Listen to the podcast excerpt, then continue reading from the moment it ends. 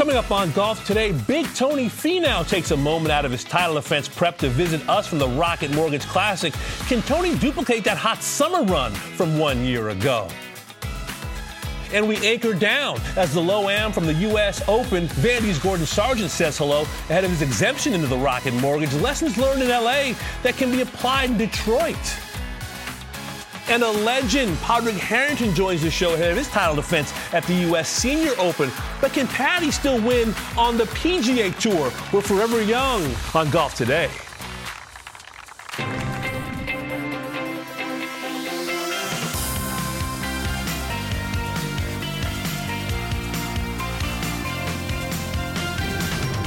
Golf Today. Welcome into Golf Today on a Tuesday. Damon Hack alongside Eamon Lynch. Golfweek magazine wizard of a rider And late Monday night, PGA Tour officials turned over their agreement with the Saudi Public Investment Fund as part of a review by U.S. Senators Richard Blumenthal and Ron Johnson. Their agreement outlines a long term strategic partnership between the PGA Tour Public Investment Fund and the DP World Tour. Here are some details of said framework agreement. The for profit assets of the PGA Tour, DP World Tour, and the PIF will be combined into what is tentatively being called NewCo. Jay Monahan will be CEO of NewCo, while PIF Governor Yasser Al Rumayyan will serve as chairman of the new entity's board of directors. The PGA Tour will at all times maintain a controlling voting interest in NewCo, and PIF will continue to hold a non controlling voting interest calls for the creation of a communications committee to help facilitate a smooth business transition and calls for the parties to cooperate in good faith and use best efforts to secure world ranking recognition for LIV events and players. And we're joined by Rex Hoggard, senior writer of Golf Channel. Rex, with this breaking news overnight, what have you learned about the details of this framework agreement?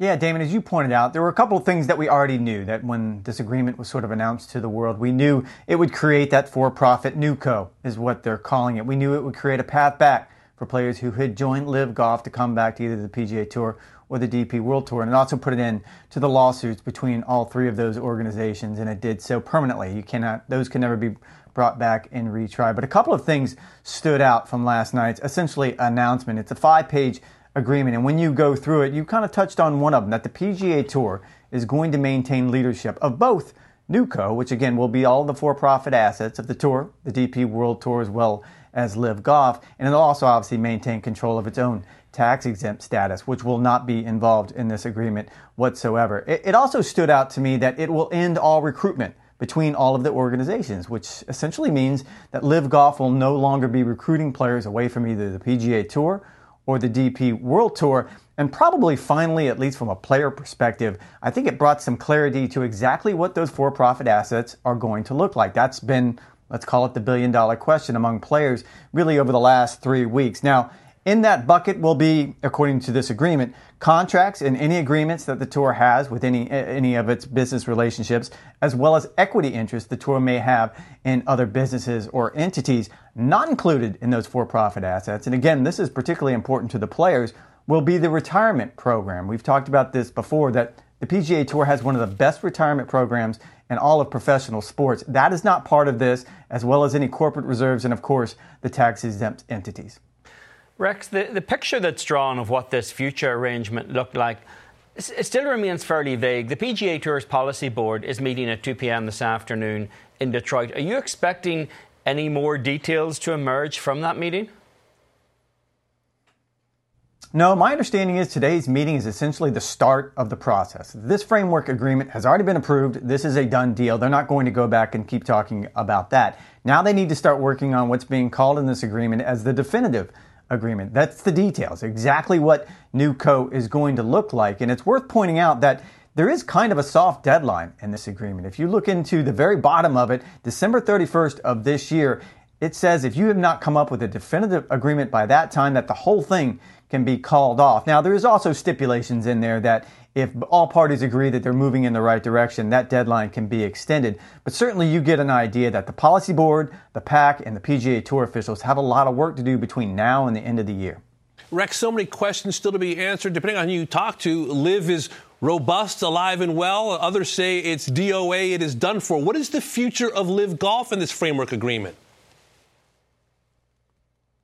Doesn't exactly say. Now, it's important to point out that the PGA Tour will have quote unquote controlling interest in all of NewCo. So that will, of course, include LIV Golf. And you don't know how that would land. Is it going to be a separate entity than what the PGA Tour schedule is? Are they going to find a way to meld this two together? I think that's the definitives, that's the details we start working on talking with people internally, talking to people on the PGA Tour and on LIV Golf, there is a fear that LIV Golf would simply go away, if not after this season, then after next season. In that agreement that we saw last night, however, there is sort of an opening and there is a crack in that door. There is the requirement, and again, this is deep inside that agreement, that the PGA Tour and the DP World Tour would make, quote, best efforts to help LIV Golf get world ranking points. As you know, they applied for world ranking points uh, a little over a year ago right now, and they're going through that process right now. And the idea that that would be part of the agreement at least opens the door to the idea that LIV Golf is here to stay. That remains to be seen. Story that's dominated professional golf for nearly two years. Rex, we'll look for your reporting on golfchannel.com. Thank you so much. Well, to add a little bit of Thanks, extra Dan. legal analysis here, we're going to be joined by Jodi Balsam, a professor of sports law at Brooklyn Law School. Jodi, this is the agreement that ended the antitrust litigation. I'm, I'm curious if agreements like this are normally so lacking in specifics, and what is actually legally binding in what is out there now? This agreement is highly indefinite and is rare in its use to settle a high stakes litigation typically, given the claims lodged against each other by the PGA Tour and LIV Golf, you would expect an agreement that hammer out, hammers out with far more specificity how each is permitted to conduct their business going forward and that imposes financial penalties on the offenders. We have none of that here. What we have is a very skeletal agreement that offers only a handful of binding commitments. Rex mentioned a few of them the dismissal of the litigation with prejudice, a ban on recruiting players to rival circuits. There's also a non disparagement and confidentiality clause that uh, bars the parties from saying anything negative about each other or their controlling owners, their beneficial owners. Uh, but it does not give any specific terms or enforceable terms beyond that. Uh, there's a duty to negotiate in good faith, but again, as Rex mentioned, that duty expires at the end of this year unless mutually extended. Uh, so we have only basically a handshake deal without much uh, in terms of uh, enforceable obligations. Jodi, it seems like there are a ton of issues, large and small, yet to be resolved. What are the most critical open issues in your mind? Well, to me, it's the value of the assets that each party will contribute to this partnership and the size of the anticipated cash investment from the PIF. No specific mention was made of that, although the press had bandied around numbers in the billions.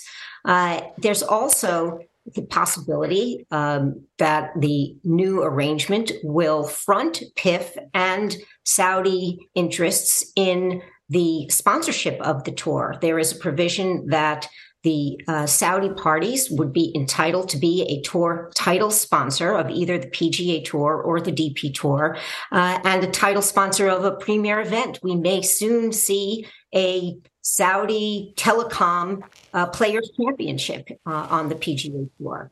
Um, other important open issues include what will be the status of the LIV Golf defectors. The parties are obligated to work to establish fair and objective processes for players to reapply for membership with the PGA Tour beginning 2024. What will that look like? Unclear, other than that, it is supposed to be in the framework agreement's terms. Consistent with each tour's disciplinary policies. So that could mean fines or suspensions for the European and PGA Tour defectors who want to reapply. Jodi, given the lack of specifics in terms of what the future looks like, is there anything in here that would be a red flag for a Department of Justice or for any kind of regulatory oversight? Or does that kind of information come during those kind of hearings? Well, yes, what the Department of Justice and congressional inquiries have already flagged, uh, meaning that there is no guarantee in this agreement to continue operating Golf. As Commissioner Monahan said when announcing this agreement a couple of weeks ago, it takes a competitor off the board.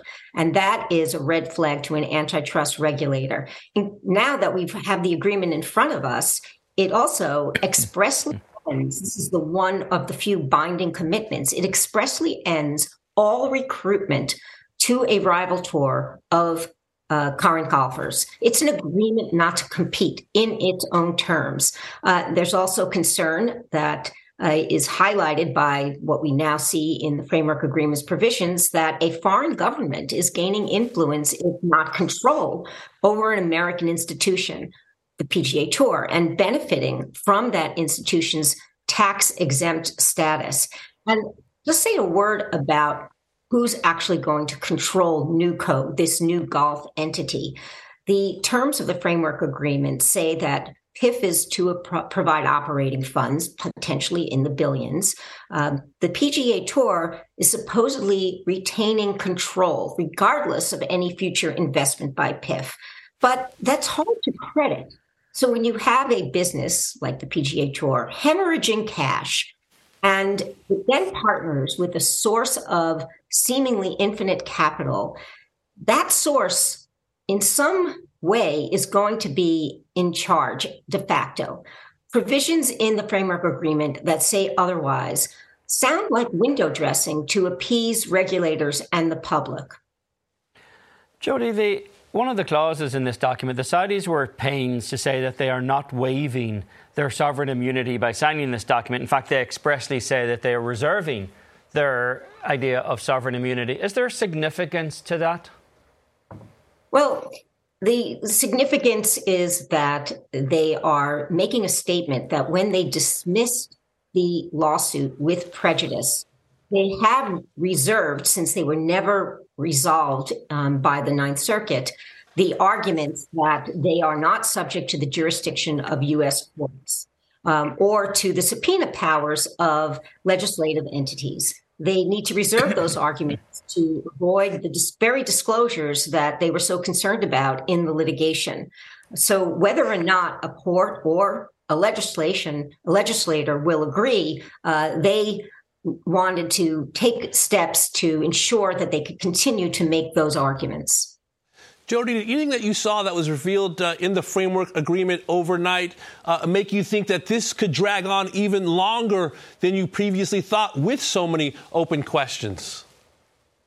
Yes, it, I, I um, sorely doubt that the December 2023 deadline for coming to a definitive agreement will be met yes, the parties can extend it, and they're likely to, especially if the reason that they can't reach a definitive agreement is that DOJ and congressional investigations have raised doubt about the partnership's legality. What I uh, predict going forward is something of a dance between the regulators and the parties to NewCo to design a uh, venture that will pass muster.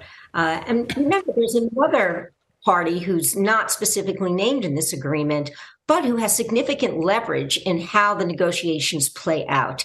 And that is the current tour players. So we talked about how the agreement requires the parties to contribute their respective assets to NewCo.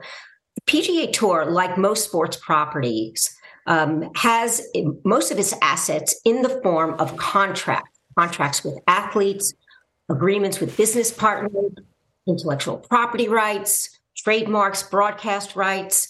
Now, traditional sports leagues and their teams also can own significant real estate in the form of stadiums and arenas, but that's not the case with the PGA Tour. Their most material asset to this agreement are the membership contracts with professional golfers.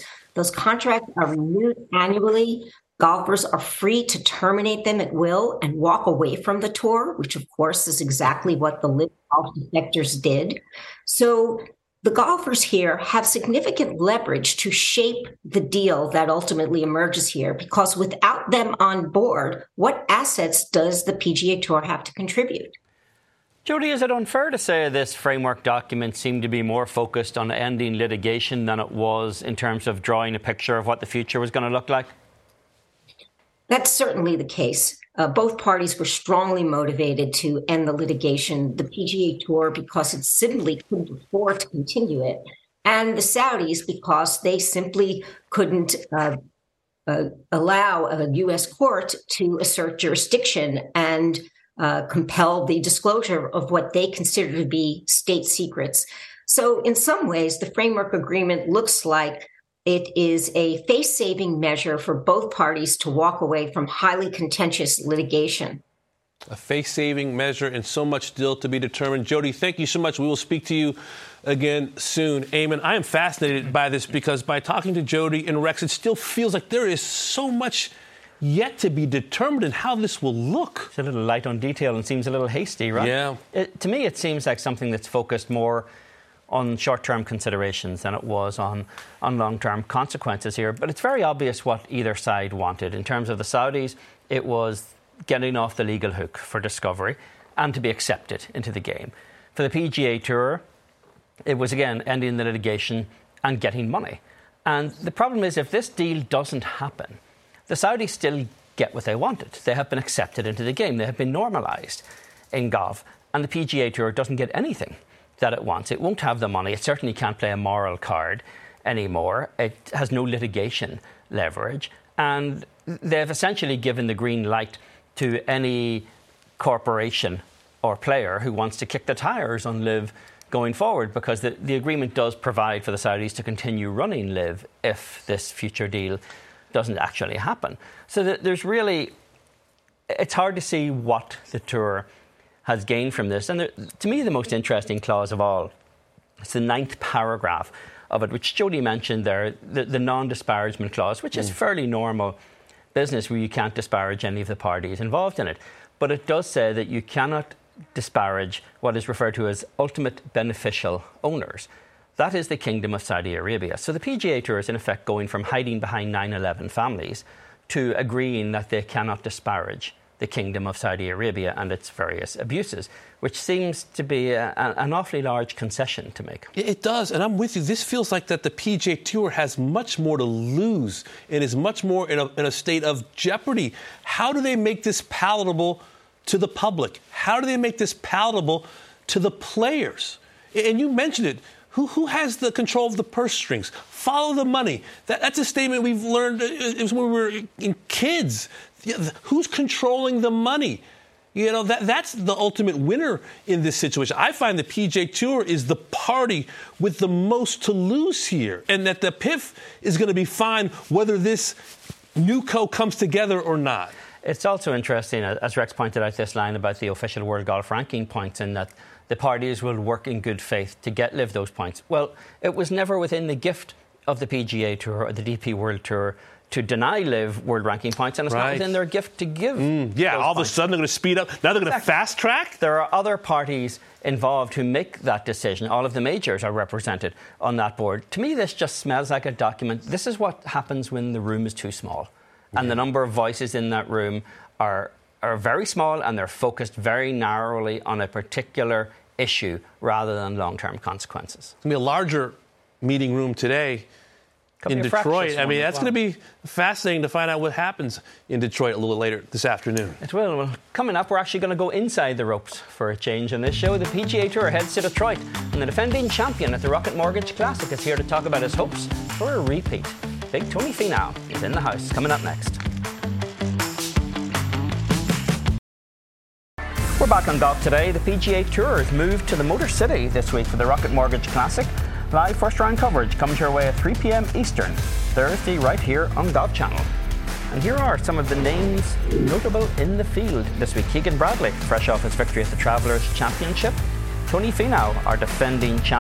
Have you ever brought your magic to Walt Disney World like, hey, we came to play? Did you tip your tiara to a Creole princess or get goofy officially? When we come through, it's true magic because we came to play at Walt Disney World Resort. Dietz and Watson's been making meats and cheeses the right way since forever. What's that mean? It means never cutting corners, ever. It means cooking, not processing. It means our Virginia brand ham that's cooked to perfection, then twice baked to layer the flavors. It takes more time, but you can taste the difference. we come to work every day to do it the right way, even if it's the hard way. Because if it's not right for us, it's not right for you. Dietz and Watson, it's a family thing since 1939. Life is a highway, and on it there will be many chicken sandwiches. But there's only one McCrispy. So go ahead and hit the turn signal if you know about this juicy gem of a detour. And Rickie Fowler riding a hot streak right now. A clutch of major championship winners there with Justin Thomas, Collin Morikawa, Hideki Matsuyama, and Zach Johnson. Let's flash back to last year in Big Tone shot a final round 67 to finish at 26 under par and win the Rocket Mortgage Classic. It was Tony's second victory in seven days. He became the first player to win in back-to-back weeks on the PGA Tour since Brendon Todd did it back in 2019. And great to have Tony with us on this Tuesday. Big Tone, it's great to see. I understand you might have like a bobblehead doll to commemorate the win. Is that true? Is it somewhere nearby?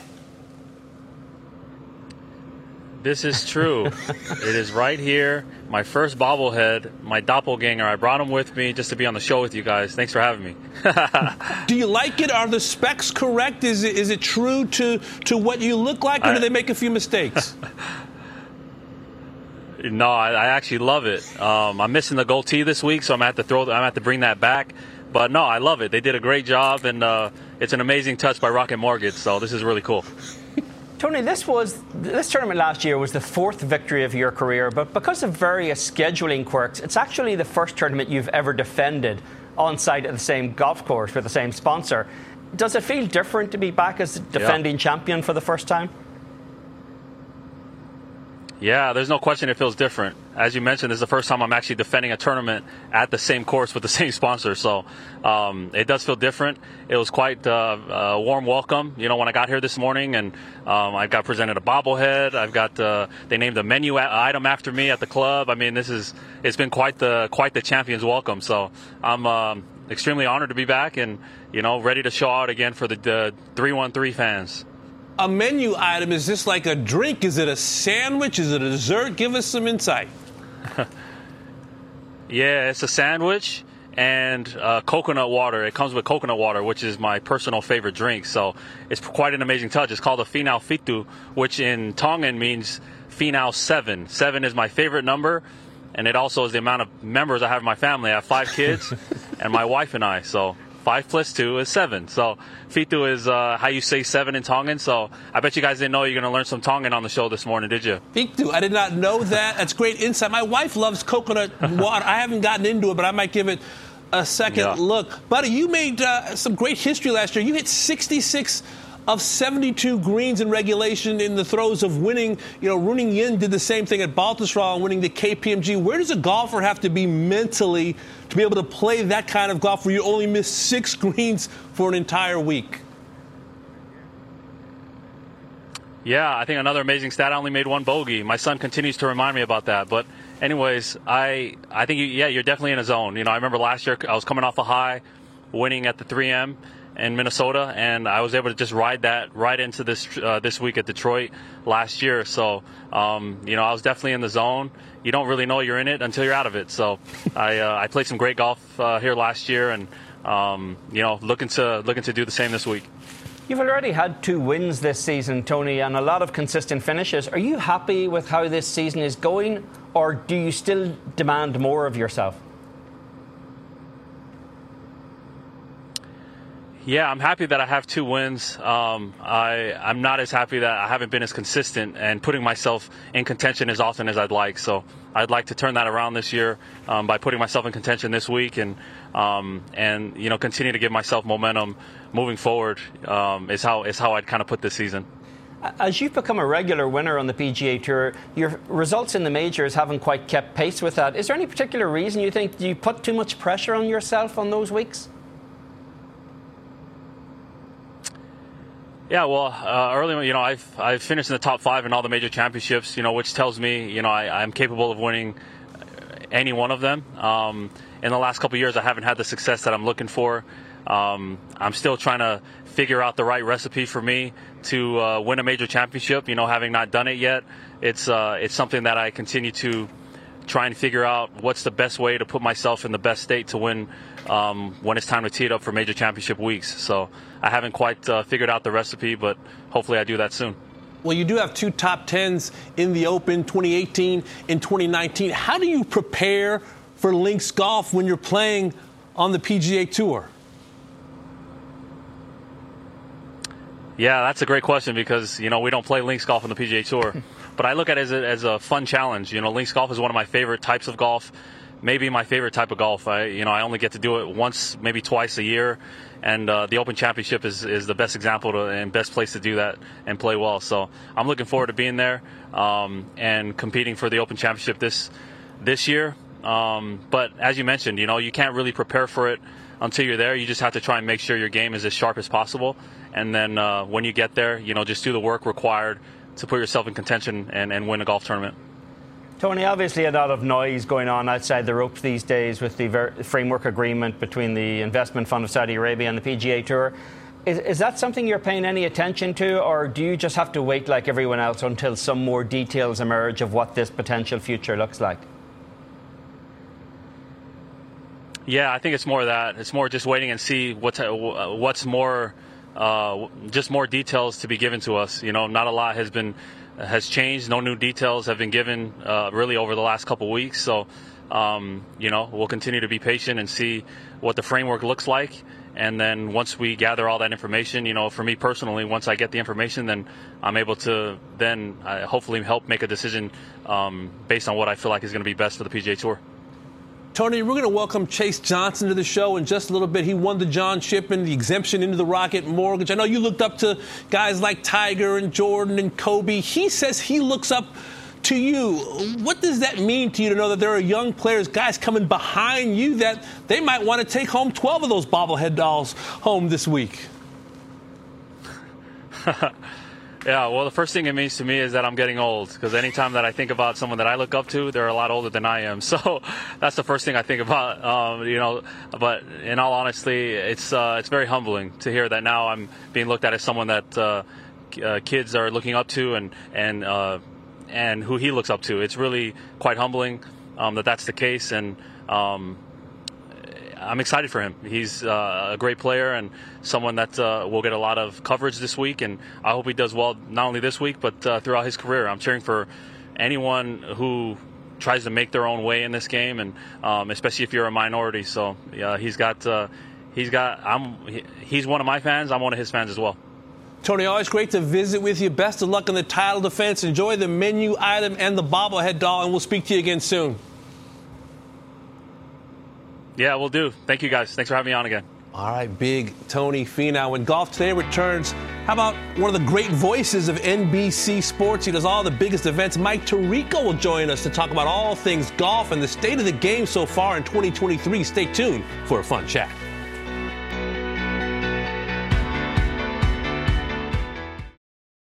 Mike Tirico, the voice of NBC Sports' biggest events, having joined NBC Sports in 2016. He handles everything from horse racing, the Olympics, to, of course, some of the biggest events of the golf season. And great to have Mike with us on this Tuesday. Now, Mike, you've seen the growth of this event. This is year five. What kind of impact have you seen, not just kind of at the golf course, but really in the community of Detroit as a whole? Yeah, Damon, Eamon, good to be with you guys. It's uh, so nice to be back here for the fifth year of the Rocket Mortgage. Have you ever brought your magic to Walt Disney World like, hey, we came to play? Did you tip your tiara to a Creole princess or get goofy officially? When we come through, it's true magic because we came to play at Walt Disney World Resort. Dietz and Watson's been making meats and cheeses the right way since forever. What's that mean? It means never cutting corners, ever. It means cooking, not processing. It means our Virginia brand ham that's cooked to perfection, then twice baked to layer the flavors. It takes more time, but you can taste the difference. We come to work every day to do it the right way, even if it's the hard way. Because if it's not right for us, it's not right for you. Dietz and Watson, it's a family thing since 1939. Life is a highway, and on it there will be many chicken sandwiches. But there's only one McCrispy. So go ahead and hit the turn signal if you know about this juicy gem of a detour.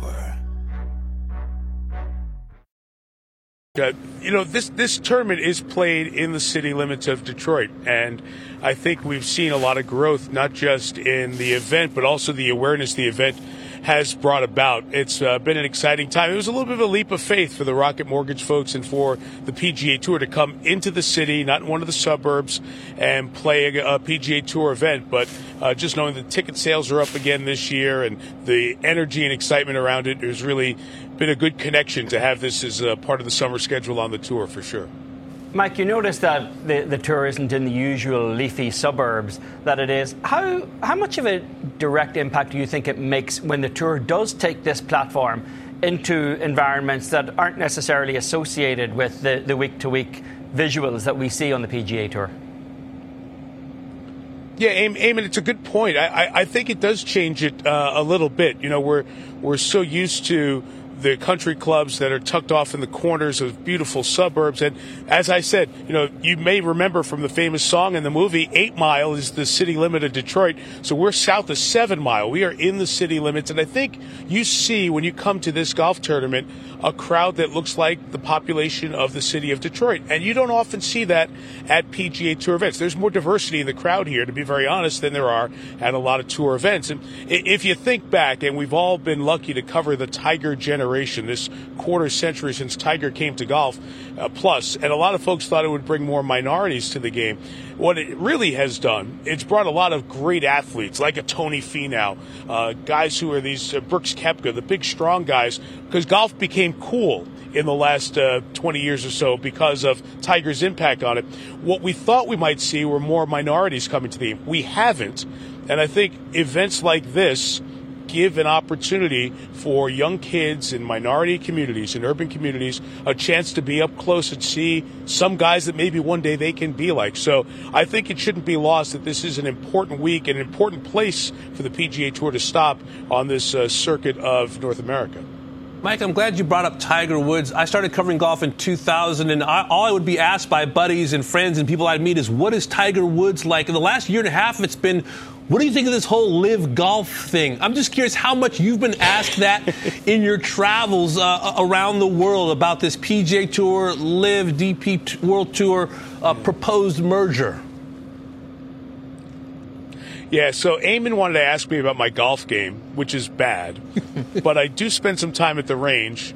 And I've got to tell you, you know, you reach for another golf ball and you see somebody else who you haven't seen it for a while. It's like, hey, great to see you. What do you think of the LIV thing? What, what's going to happen? It's the conversation that golf fans are having. You guys know it, you've been worn out by it. Uh, we've all been worn out by it but everybody has a curiosity. And just the discovery in the last 24 hours of the release of the actual agreement continues the questions. So they're going to fester. They're going to linger through the end of this year, on into next year. What I think we don't know yet is where the plane is going to land and what's it going to look like going forward? Will we have guys playing in some events together? Will we have one tour? Will we have the continued multiple tours? There's a lot to sort. For now, I will say this. The golf week in, week out on your TV has been incredibly compelling. Nick Taylor's Canadian Open is going to resonate with us for a long time. Keegan celebrating in New England, going to resonate with us for a long time. Tony Finau here with his bobblehead, his back to back wins last year the, the golf has been really, really good. And I think that's been important because the noise has been distracting and at times can wear you out. But the actual competition, which at the end of the day, that's what we come for as sports fans. The competition's been phenomenal. And I think golf is very lucky that there's been great play to go along with this mountain of conversation and uncertainty. One of the effects of all of that politicking outside the ropes, Mike, is the creation of these designated events on the PGA Tour. One of them last week at Travelers. Rocket Mortgage Classic isn't one of those. Do you have any sense that it's in any way diminished, or is it actually helped because some guys who really need to boost their position for the FedEx Cup playoffs are going to look at an event like the Rocket Mortgage and think, I need to show up there, I need to make some headway here? You nailed it, Eamon. I, I think last week was the last designated event that we have until we get to the playoffs. And you looked at the schedule and you looked at these tournaments and say, will there be B tournaments and C tournaments? Will there be the majors and the players and the playoffs, and then the designated events, and then the notch down? Well, what's happening is guys need to play well to make sure they're in the top 70. The shrinking of the playoff pool makes this an important week and makes the other seven or eight weeks down the stretch here very important for players to get into the postseason. Like, look at Justin Thomas outside the top 70. Here's a guy in the prime of a Hall of Fame career, couple of majors, 15 wins, Ryder and President's Cup accolades. But he still was outside the top 70 going into last week, which is part of the beauty of golf that we all tend to be drawn to that you've got to prove it year in, year out. So Justin plays well last week. He's inside the top 70. Now he's got to play well the next few times he plays to ensure that he's not sweating it down the stretch. So maybe the construct of this schedule as we see it playing out will work for those non-designated events. This is the best field this tournament has. I'm very honored and proud and great transparency to say I'm involved with the giving board for the foundation for this tournament and the charitable causes. So I've been around it for these five years. This is easily the best field we've had here. And I think it's because guys know, hey, I got to play to make sure I'm inside the top 70 or the top 50 for those playoffs when they matter in about five or six weeks. Mike, the men's uh, final major of the year is at Hoylake. You were on the call in 2014 when Rory got it done. Where do you see him now, having said he'd go through 100 more heartbreaking Sundays to get that fifth major championship? Because if he does not win next month, we'll be having the conversation that it's been 10 years since his last major championship and we'll have eight months of that conversation, right, from uh, Hoylake all the way to Augusta in April of 2024. Man, he has taken us on a ride, hasn't he? And uh, it's been really close so often. You know, you almost feel like he's trying to will it to a win, almost parallels like Rickie Fowler, who's here in the field this week, where you feel like he's this close, and everybody's trying to will him over the finish line because of his popularity, his connection, and all that. And they're playing well enough that they are so close. Yeah, you go back to that uh, Hoylake Open, and it, it, was a good run for the Open. If you think about it, Darren Clarke won, then Ernie Els won, then Mickelson won in 13, and here's Rory in 14, and he went out, I think it was a pair of 66s or 65, 66, something like that, to kind of take the lead and go wire to wire, although Rickie Fowler, who we just mentioned, Adam Scott, who was near the top of the rankings, DJ all made a push uh, as the weekend went on. But Rory McIlroy has the ability to go out and just get the field early and not look back. And I feel like he's getting close to that. So, would you bet on him? Absolutely. Because you know there's the game, you know there's the desire, but you also know that since becoming the face of the conversation around the PGA Tour LIV deal, when he shut that down and kind of got his focus on his game, he continues to put himself right in the mix almost every week. it's like he's permanently cemented on the first page of every leaderboard for the last two months. So the guys who are around it usually are the guys who get it at the end. So I would not be surprised to see him uh, walk away with the claret jug in a couple of weeks when we're all over there. And I cannot wait to get to golf's oldest and greatest championship. You mentioned the charitable component this week, Mike, and obviously you're on the call as well for NBC. So I know it's a busy week for you, but come on, Tirico, when are you going to step up and play the pro am and put this game on display? Give the people what they want. You know, Eamon, the uh, the people who've been penalized by having to play with me know full well that there's no need to share that with a very small crowd on a pro am Wednesday. So, uh, unfortunately, because of my very busy schedule this week, I'm unable uh, to play in the pro am. So, I can continue to work at it. As I like to say, golf is the lifetime experiment, and right now my game is in the lab.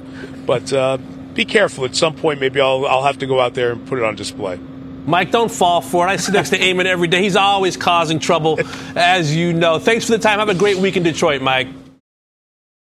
Welcome back to Golf Today. John Shippen was an African American golfer who was believed to be the first American born golf professional as well as the country's first black golf professional. At the age of 16, he became an assistant pro at Shinnecock Hills. He competed in six U.S. Opens, the last coming in 1913. In 2009, the PGA of America bestowed John Shippen with his PGA membership card posthumously, and he is now recognized by the USGA as America's first golf professional. Earlier this month, Paige Crawford won the John Shippen National Invitational on the women's side. She finished at one over par total for the event, one shot better than the field. And with the win, she received a spot in the Meijer LPGA Classic and will be teeing it up in the Dow Great Lakes Bay Invitational.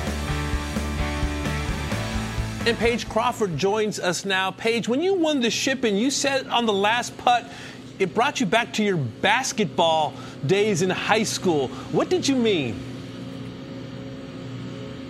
Yes, so during basketball practice, the team had to make a certain amount of free throws. And I loved going last. If we didn't make the certain amount, then we had to run. And a lot of times it came down to the last person making the last two. And I loved being having that pressure.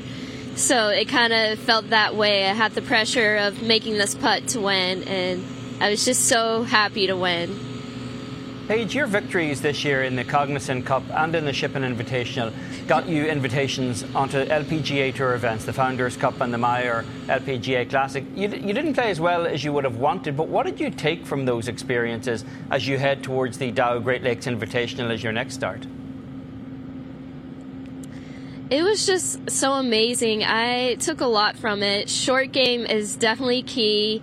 You know, on tour they're playing really fast greens, the rough is deep, and the greens are firm. And I'm a city golf course player, so I don't really get to play that often. So I really learned from that and trying to adjust to that. That's definitely key is short game, putting and chipping, being in the rough around the greens, learning how to get up and down. Paige, as you become a more familiar face out there in getting to play in these LPGA Tour events, who are some players who have maybe taken an interest in you, you know, taking you under their wing, as it were? Yes, um, Stacy Lewis is one of them. She saw me again at the Meijer, and she knew I was playing in the Dow two players. She is so kind, and I got to play seven holes with the Jutanugarn sisters they are so wonderful. They're the nicest people I've met, and it was just cool to play with them and learn from them. I was trying to pick up all I could from them. How do you find the, the line, Paige between being kind of awestruck and sucking up all of this knowledge that you can possibly get from these people and still remaining comfortable and being focused on the job at hand when you're out there playing? Yeah, that's it's tough, but the more I'm on the tour and like seeing the same girls, the easier it is to just be able to focus on my game. At first, you know, when your first LPGA event, I was definitely awestruck, but since I've seen them a few times now, it's a lot easier. Like, oh, I saw you like a few weeks ago. Like, it's fine. I'm, it's you get used to it. So, it's really nice though to be on tour, and I hope that in the future I could be on there full time. Paige, you mentioned the importance of the short game. How about the power game? We talk about it a lot in reference to the PGA Tour. How much is the LPGA Tour a power game, or are those old school qualities of precision and accuracy more important in your mind? That's tough. I think is the women's side is definitely becoming a power game. I see a lot of girls who can hit it really far and also the precision too. You see a mixture, which is really cool. I think. I think you can still win whether whether you're a power player or you're precision player. I think that's really cool. The cool thing about golf. Well, Paige, it's always great visiting with you. Best of luck at the Dow. We hope to speak to you again soon. Thank you so much. When golf today rolls on, we go from Paige to Paddy. Padraig Harrington won three major titles on the flat belly circuit, and he's chasing another one on the senior circuit this week in the U.S. Senior Open. Stay tuned. And Zoe Campos is currently a junior for the UCLA Bruins women's golf team. This past season, she was named a Golfweek All American, top 10 finalist for the Annika Award. And next week, she will compete in the U.S. Women's Open for the very first time. She finished second in her qualifying round in her hometown at Valencia Country Club. And great to have Zoe with us on this Tuesday. Congratulations on playing in the national championship as a California native and UCLA Bruin to compete at Pebble Beach, of all places. What are you most looking forward to? Um, I'm definitely just looking forward to the experience itself. Obviously, um, having it be my first U.S. Open and just, you know, the years I've tried to get in, um, and this is a year at Pebble Beach. I mean, I think it's awesome. So, for a lot of people, playing Pebble would be the iconic moment of their career, but you've been top five at the Augusta National Women's Amateur. You know what it's like to play iconic golf courses. Does that ease the pressure a little bit in the sense that you've played great golf on great venues before? Um, I don't know about um, easing the pressure, but definitely um, I'm super excited and you know having it be at Pebble Beach. Maybe there will be some pressure, maybe there won't but um, I definitely won't put any pressure on myself, and I'm just there to play my game. Zoe, small greens out at Pebble Beach. I'm just curious what the run up has been like in terms of your practice. Where has been your focus? Um, definitely a lot of target practice. I mean, having people told me that there are that Pebble does have small greens. Um, I think target practice is super important, especially you know you know, having the small greens, you you need to really like tune into those small targets too. You won a state title down the road at Poppy Hills, excuse me, Zoe, and you've also won a couple of college events this year. So your confidence has got to be pretty high heading to the Monterey Peninsula. Um, yeah, definitely. I think my confidence has been the highest it's been ever, you know, since my career of golf, and know, I'm super excited and I think confidence is a big thing, especially going into Pebble. Zoe, I was reading your bio. I understand two people you've looked up to. Uh, Kobe Bryant is one, Rory McIlroy is another. What have you taken from each person? Um, definitely from Rory. I mean, I think his confidence and belief in himself is super important. And what I've taken from him is just, you know, how he approaches the game. And I think he really inspires me of how I want to approach the game too. And I mean, Kobe has been such a big impact on so many sports, not just basketball. And I think his motivation and inspiration to really work hard has also made me work hard. What's the goal next week, Chloe? Do, do you have a, a set goal in mind that would represent a good week for you? Um, I mean, the goal is just to play golf and play my game. I'm I'm not really expecting anything. Um, you know, I'm super thrilled to be there. Just to play the Open itself is amazing, and I think for myself, I just really want to stay steady and just focus on you know what I can learn from being out there. Zoe, one more quick one for you. Are you going to drive or fly? Like I grew up in Van Nuys. I used to drive up the 101. Uh, you can stop and look at the water. Like, how are you going to make your way up there? I suggest you take your time. um, I'm actually going to fly um, on Monday morning, but my parents are going to be driving, so I don't really want to sit in the car for about five hours. I hear you. Probably best to fly, get up there and practice. Thanks for the time. Go Bruins. Best of luck. Enjoy the national championship. Thank you so much. I tell you, I mean, I've made that drive countless times as a kid, as a college kid. First of all, I got married in Santa Barbara. I mean, that California coastline, and, and you know, you're from Northern Ireland, you, you know beautiful coastline.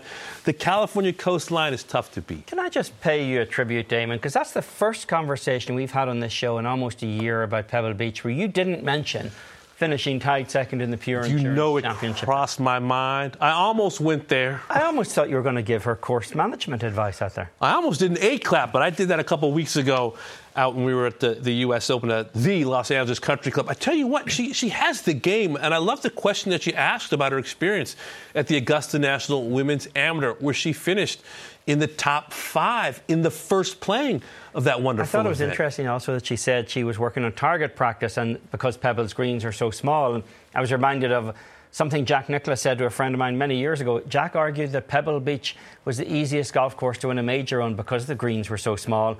All you had to do was aim for the centre of every green, and your worst case scenario was a 20, 25 footer in any direction mm. for birdie.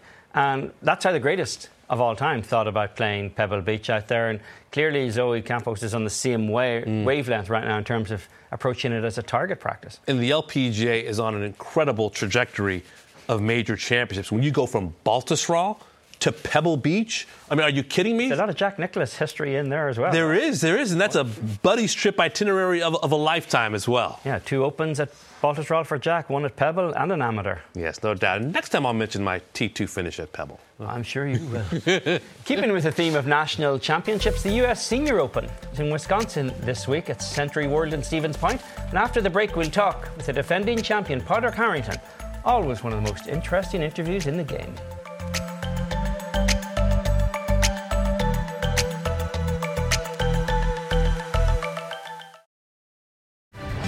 And Padraig Harrington joins us now. Padraig, great to see you. And winning the Dick's Sporting Goods again, you mentioned the dream finish, the first time that you ever had one over the final nine holes, five birdies, an eagle, and three pars. What was the key? Was it perfect numbers into greens? Was it the hole looking like a bucket? What was the key?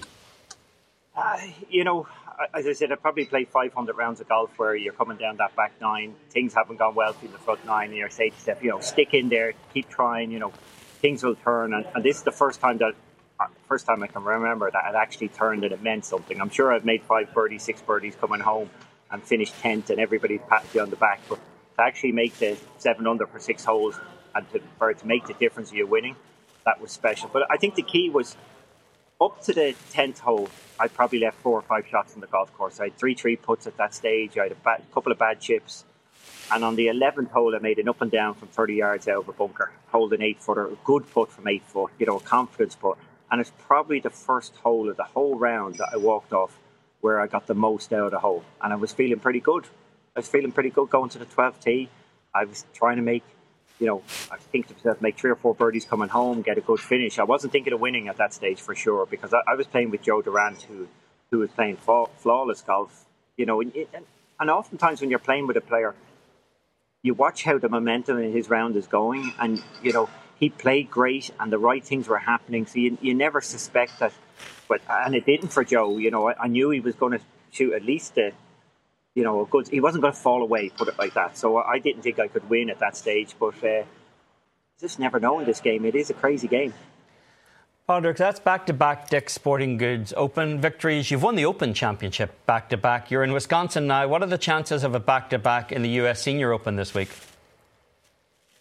Yeah, well, you know, to be honest, my ball striking has improved over the last uh, last week compared to the US Open. I got a lot better with my ball striking, so I, I feel pretty good about my game.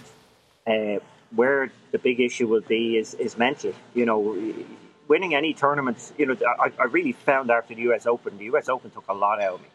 And, and I suffered the first day at the, at the Dick's Sporting Goods Open. I made a lot of really bad mental errors. Uh, recovered nicely for the weekend, and, and, my goal this week is, is more about getting my head in the right place, getting getting so that I'm fresh when I tee up Thursday.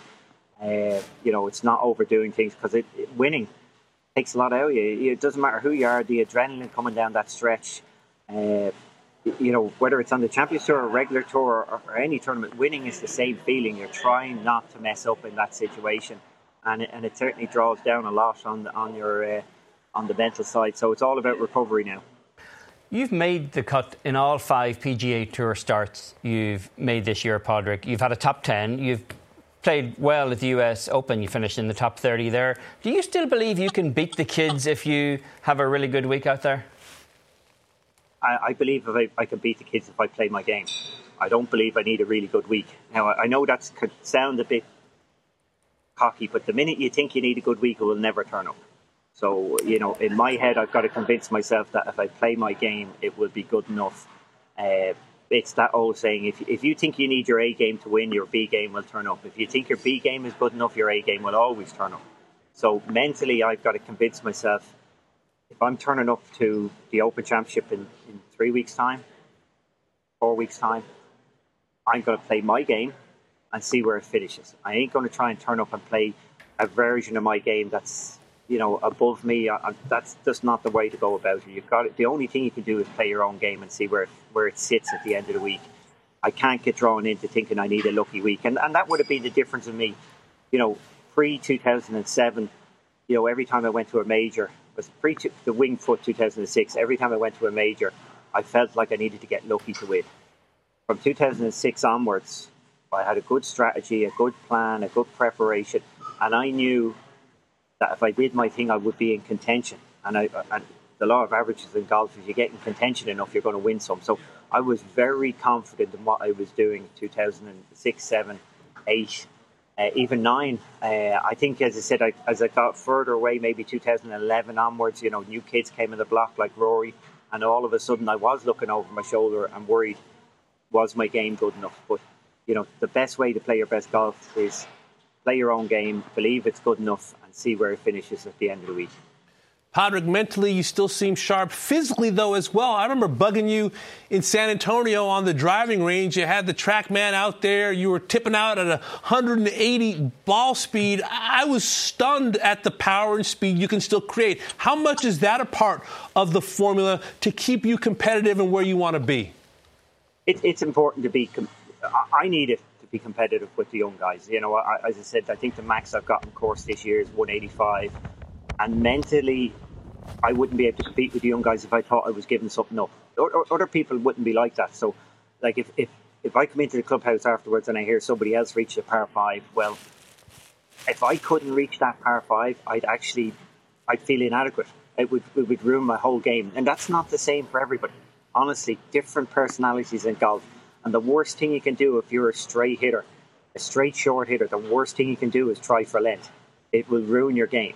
But for me, I need that length just to feel like I can beat anybody. Like I, I couldn't handle if I teed up on a say a playoff hole and it was a par five and my playing partner could reach and I couldn't reach. And, and I know it only has a limited effect, but it would just psychologically affect me so badly that uh, I need that speed to compete with young guys. That's why I focus on it. It definitely helps. It helps me on the Champions Tour, uh, big time, no doubt about that. But in the end of the day, when it comes to actually competing once you have the speed, it, it's all about your mental game. It's all about you know your ability to, to trust what you're doing, make good decisions, uh, and not to you know not second guess yourself. Padraig, you're obviously playing well. You obviously have confidence that comes from playing well, and you have a great deal of experience. Would you be a good Ryder Cup captain's pick this year? Uh, you know, a lot of people are talking about that. Uh, I don't think that the championship should be taken into consideration. That's that's my only opinion. Uh, you know, I, I, know you'll like this, Eamon, but 54 holes with no cut is not the same thing as playing uh, a, a 72 hole where you're under pressure. You know, there's a big difference. Uh, like even here this week, I'm playing a Champions Tour event, 72 holes, but uh, you know, I'm not going to. I'm going to say it. I'm actually saying that I'm not going to miss the cut this week, if you know what I mean. So that that's and and and again against the elevated events, I think that's you have to have a cut in your tournament there's a pressure in making the cut. It's a, it's a horrible pressure. Uh, so, you know, I think, you know, personally, I think 50% of the field should make the cut, 40% of the field should get world ranking points. That's the way I look at all these things. But if I play well enough in regular events to be considered for a pick, that's great. But the Champions Tour is a different animal, and I know as as captain, you know, there was players playing well. Bernard was playing well, and things like that. It just, it's just not the same. It's it's lovely out here the Champions Tour. You know, it, it really is. It's it's a great place to play. You you you you enjoy the events, but like at the US Open, I probably spent two hours a day in physio trying to keep myself ready for the day. You know, at the Champions Tour, I play in a cart. I, I drive around. I enjoy myself. So it, it's not the same thing. That's all I'd say. I, I, you know, I will have some regular events, and, and possibly I will add in uh, some events to make a push for the Ryder Cup team. But on the face of Champions Tour events, no, I, I think they're a separate entity. Well, Padraig, you continue to play well wherever you tee it up these days. Best of luck on your title defense, and thanks so much for your time. Gordon, thanks for joining us. Going back for a couple of weeks to LACC, tied 39th, low amateur honours. That's a pretty high accolade. Were you happy with that week, or did you expect more from yourself? Yeah, I mean, I was pretty satisfied with the week. I feel like I learned a lot. Um, just kind of seeing how the improvements I made after Augusta, and then um, yeah, but also just like when you're playing a U.S. Open, you're always going to find the weaknesses in your game. Um, so it kind of gave me confidence that I had some good golf in me, and um, but also just kind of know what you need to work on. And so I was pretty satisfied with the week um, and happy with the result. Um, really excited to be low am too. What'd you find? That you needed to work on after that experience? Yeah, I think just limiting the mistakes. Um, I made plenty of birdies that week. Just kind of got out of position a few too many times, and um, kind of caught up to me that second or that yeah that second nine on the third round, which uh, really took me out of it. But um, no, I feel like just limiting the mistakes and and that's where kind of playing with the pros and the practice rounds and all that stuff and seeing what they really do at the highest level um, is kind of my biggest takeaway from the week and what I need to work on. Your Sunday in LA was notable not just because how well you played really all week, but also the 18th hole. We had a little fun. We saw the ball bounce out. Uh, that little putt obviously hit the liner. Were you able to reflect on that with a little bit of humor, or, or did it still bother you in the aftermath? I mean, thankfully, I was able to have some humor with it. Um, my my first day back out at the course, I tried to get the the ball to bounce out of the hole for a couple for a couple minutes, and it just was not possible. So I'm hoping it never happens again. But um, yeah, it's funny to think that it's never happened in in a tournament for me except the last hole of the U.S. Open, um, which is which is I find humor in. So it's kind of funny. Um, but yeah, I, I'm glad it happened to me instead of someone else costing them money or something like that. Well, let's hope it never happens on the last hole of a US Open when you're in contention to win one some years down the road, Gordon. Yeah. Your, your experience of PGA Tour events has largely been in majors to this point, but you're playing this week, you're playing next week in the John Deere. Is this a subtle change in your competitive focus to try to measure yourself more often against the best players in the world? Yeah, I think just of the advice I've gotten is just kind of get as many reps as you can before you really turn pro. So um, yeah, playing in two majors as my first two pro events was definitely nerve wracking and um, kind of lacked a little bit of experience, but feel like I have a lot of takeaways and um, excited to kind of get things going in Detroit and then hopefully take momentum to the John Deere next week. Gordon, how does your strategy change going from a venue where 10 under was the winning score at LACC to a venue where 26 under was the winning score by Tony Finau last year? Yeah, I mean, you try and make it simple and just think like the goal is kind of get the ball in the holes as uh, few strokes as possible. Um, but yeah, I played the back nine today, and um, I feel like if you're if you want to be aggressive, you can have a lot of wedges in. So um, just kind of understanding where you're going to make your birdies. Um, and just trying to limit your mistakes.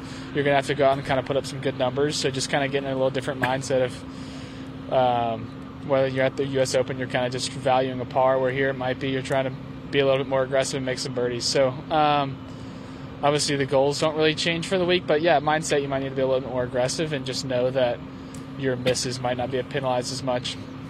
Under the PGA Tour University Accelerated system, Gordon, a top 20 at the US Open would pretty much have secured your PGA Tour card. I'm curious if that was on your mind at all, and are you particularly eager to get out on tour, or are you happy to take your time? I'm happy to take my time. I definitely was thinking about it a little bit, um, but at the same time, like if I was trying to play good golf that week, then a top 20 would come with that. So um, yeah, definitely on my mind, and I'd like to lock that up as soon as possible. But um, no, I'm having a good time in college, and um, feel like I continue to get better there. So. Uh, I, I, wouldn't say there's too much of a rush. Obviously, it'd be something nice to have in your back pocket, but uh, yeah, staying in college golf and getting better is um, only kind of helping me at this point. Gordon, you are so long off the tee, but I'm curious about how you learn and go about your business. Are you a stats and analytics guy? Are you breaking down round after round, or, or is it just tee it up and, and, tee it high and let it fly? Um, I mean, a little bit of stats and analytics, kind of understanding where like you're really going to be penalized, but also just like kind of how you're feeling. Like if you're feeling well with the driver, I think you just go ahead and send it. So um, yeah, I, I don't. I, would prefer to just kind of have driver in my hand when possible, but uh, yeah, you kind of got to listen to the stats and analytics at some point. Next time I see you, I'm going to bug you for a driving lesson, Gordon. Thanks for the time and enjoy the week in Detroit. Welcome back to Golf Today. John Shippen was an African American golfer who was believed to be the first American born golf professional as well as the country's first black golf professional. An assistant pro at Shinnecock Hills at age 16, he competed in six U.S. Opens, with the last coming in 1913. In 2009, the PGA of America bestowed John Shippen with his PGA membership card posthumously, and he is now recognized by the USGA as America's first golf professional.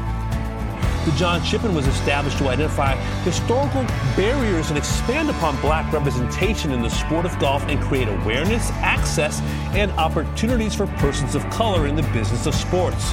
This week, Chase Johnson was the winner of the John Shippen National Invitational and as a result earns a spot at this week's Rocket Mortgage Classic. And Chase Johnson joins us now. Chase, after clinching your berth into the Rocket Mortgage Classic by winning the John Shippen, you quoted Kobe Bryant saying, Job's not finished. He, of course, was in the NBA Finals at that time. What did you mean, job's not finished? Uh, absolutely. I mean, that's the perfect way to describe this. Uh, the John Shippen gave me a great opportunity, and I had to get job number one done first by winning that and earning my spot into this week. But uh, I definitely have much higher goals set now for the end of the week, and um, I mean, it starts all over again on Thursday. So just looking forward to taking each shot one at a time and uh, chip away at a new uh, a, a new goal. Chase, you got the job done on Sunday. You shot 68, finished at 9 under. You won by three. During the course of that, did you allow your mind to wander to, to what might lie ahead of the Rocket Mortgage Classic? And how difficult was it to you know, keep yourself within the parameters of the Shippen. Um, I, I, did a very good job of staying in the moment. Um, I started that we did 27 holes the first day, and so we finished uh, with nine holes. And at that point, it's it's a shootout. And so my goal was just to make as many birdies as I can, so that way no one could catch me, and not to make any mistakes to allow anyone back into the game. And I was able to get off to a good start, birdieing three of the first five. And I just kept taking one shot at a time, and I didn't look at the leaderboard until I was walking down uh, up to number nine green and saw that I had a, a cushion and had done what I needed to do. But yeah, I just stayed in the moment with each shot and didn't worry about uh, anything that could happen this week at the Rocket Mortgage. Just I had to earn that spot and that right first. Well, Chase, you're playing great golf. You had Korn Ferry Tour status in 2020, lost your card at the end of the year, and said you needed to fine tune some things. What did you fine tune, and how is it applicable to your game right now? Uh, absolutely. So first off, uh, I had to get the body right. Um, luckily, my uh, fiance has her first master's degree in athletic training, and so we were able to diagnose some problems with my body, uh, mainly related to my hips and like my right shoulder area, and we got that stuff fixed, and uh, that opened the way for me to make a repeatable swing all the time and and learn uh, what my ball was going to do and be able to make it happen on command. So first I had to get the body right, and then we did a lot of club work um, with you know my Cobra Puma team. Like we dialed some things in, and I had a completely different set than I had when I was playing on the Korn Ferry, and it's made it so much easier to control the ball and just you know be able to execute and play boring golf and just give myself birdie chances after birdie chances. In addition to the Korn Ferry Tour, Chase, you've also made a start on the PGA Tour previously. Does that give you any more comfort this week when you find yourself standing on the range next to the best players in the world? 100%. Uh, I definitely recognize a lot of the guys out here from Korn Ferry and uh, friends with, you know, my Kent Staters out here between uh, Pendy, Mac, and uh, Corey. Uh, I'm playing with Pendrith later. Um, but yeah, I definitely will call on that experience from the memorial and be able to use that to my advantage this week for sure. Chase, you've called Tony Finau someone you look up to. He's the defending champ this week. How much time will you get to spend with him? Watch him on the range, maybe pick his brain. Uh, absolutely. If I if it works out with his schedule and everything, I'd love to have a conversation with Tony. I remember when he was a junior, he was playing at um, it was like the PGA Championship, Junior PGA Championship, I think, in Westfield Country Club when I was like maybe 10 or so. And I remember he was out there that week, and ever since then, I was a huge fan of his. And just watching his progression, um, you know, through Big Break and all the mini tours and stuff to become the elite player that he is now, uh, it was really cool to see that route and and would love to have a conversation with him and uh, you know find a way to continue my own route to get out here uh, full time. Well, as you look up to him, maybe there'll be some kids looking up to you one day. Chase, congratulations and best of luck this week at the Rocket Mortgage.